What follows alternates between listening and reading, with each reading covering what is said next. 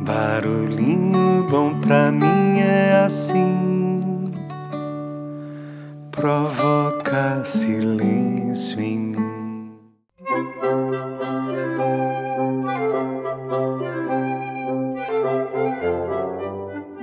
No Barulhinho Bom de hoje, eu vou compartilhar um texto do Leandro Carnal que foi publicado no estado de São Paulo em março de 2021.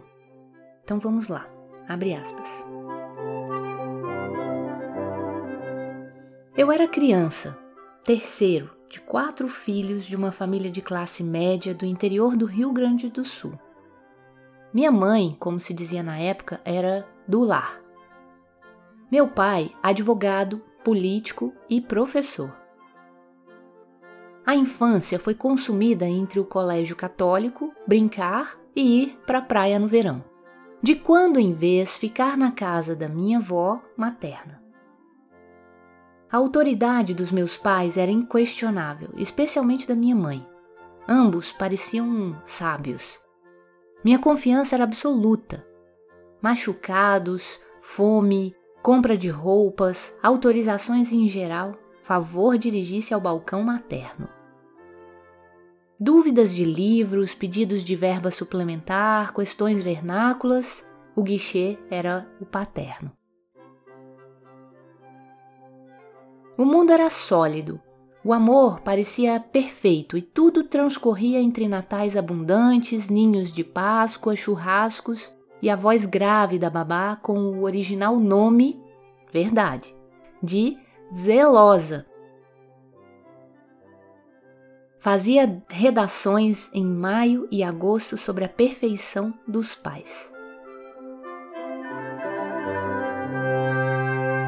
Eu cresci ou mudaram os natais? Na adolescência, passei a me irritar com meu pai.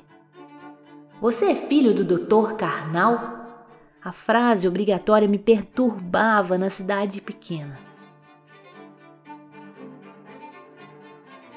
Meu ser, em ebulição hormonal e descontrole, via defeitos enormes no homem que me gerara entre outros graves. Crime de lesa pátria, erros hediondos, ele sempre fazia a cesta depois do almoço. Em outra ocasião, faltou a um recital de piano meu. Já imaginaram a gravidade disso? Deveria perder o então existente princípio do pátrio poder.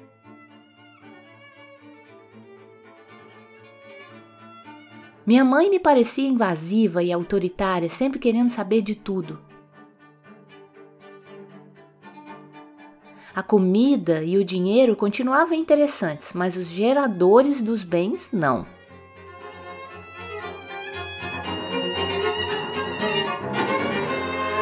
Eu achava que os pais dos meus colegas de escola em geral pareciam melhores do que os meus.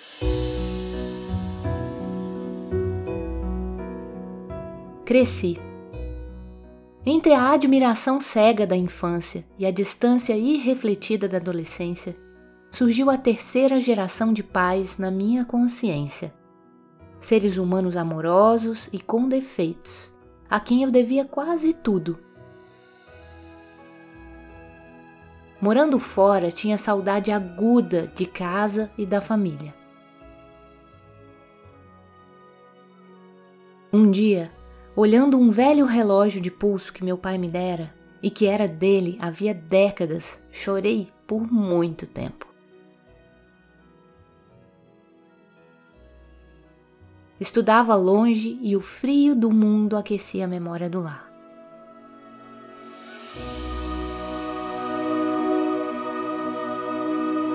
Houve um quarto parto de paz. Eles envelheceram e foram amparados e cuidados por todos nós. Achaques da idade, declínios de memória, médicos em profusão, manias geriátricas, os quatro filhos viraram pais dos pais. Na velhice deles inverteu-se o curso do rio. Agora, a água do afeto era para os dois. Os natais os aclamados e aguardados natais familiares eram organizados por nós. o objetivo da nossa natividade? Eles. A parte chata, louça, cardápio, músicas, decoração e pagamentos, era nossa. A parte lúdica era deles. A cada celebração, muitas alegrias e uma pergunta velada: estarão aqui no ano que vem? A vida foi se tornando frágil e a chama da vela da existência parecia bruxulear. Um dia, houve uma visita a um oncologista que determinou uma angustiante notícia e um horizonte de brevidade para meu pai. Foi devastador. Chegava o temido fim. Sete anos depois, e infindáveis internações, apagou-se a vida da minha mãe. Sem eles, emergiu a última memória e o derradeiro parto. Saudade forte, choros de vez em quando, humor nas lembranças e repetição de frases e hábitos.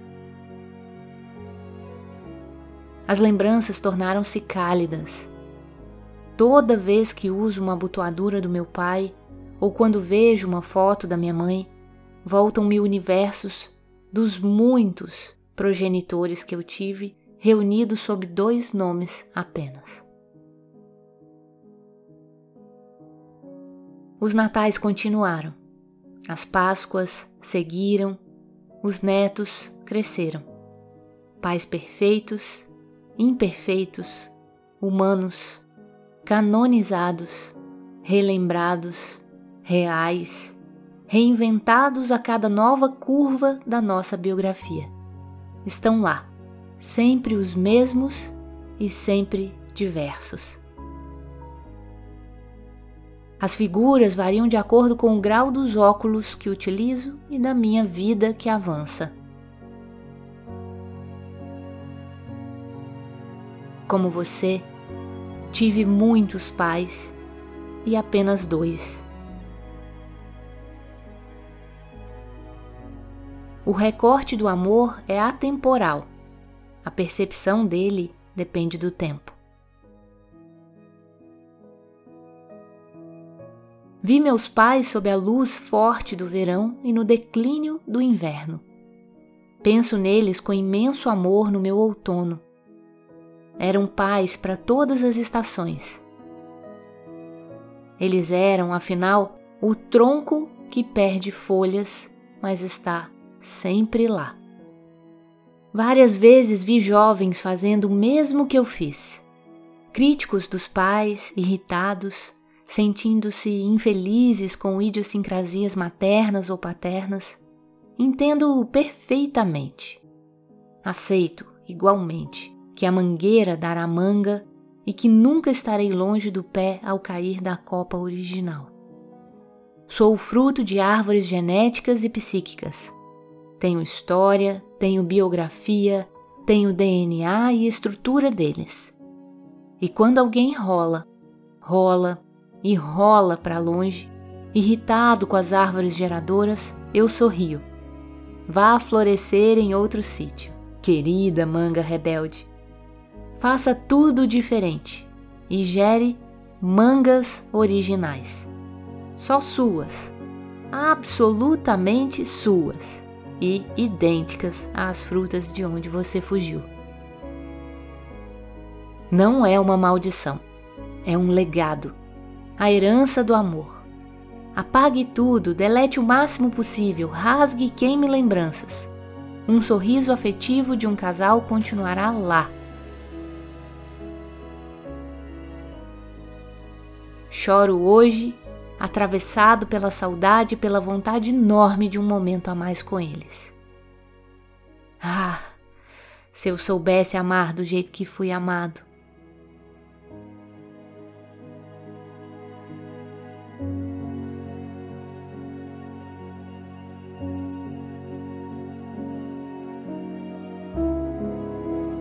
Boa semana para pais e filhos. Esta história nunca poderá ser reparada. Fecha aspas.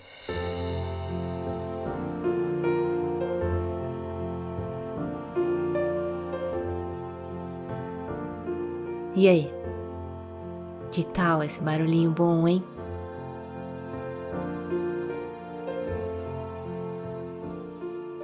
Se você tem aí os seus pais vivos, que tal um contato que tal um agradecimento? Que tal uma visita? Que tal um abraço?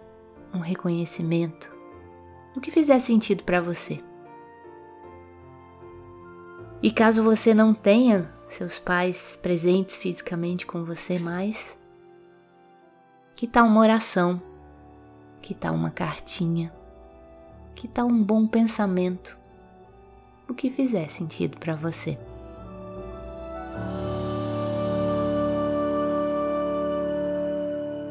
E aí? A fruta por aí cai longe do pé? Deixa a gente com esse barulhinho bom. Pai mãe, tudo que eu sei de bom devo a vocês então. Quero falar agora, abrir meu coração, mostrar minha gratidão nos dias frios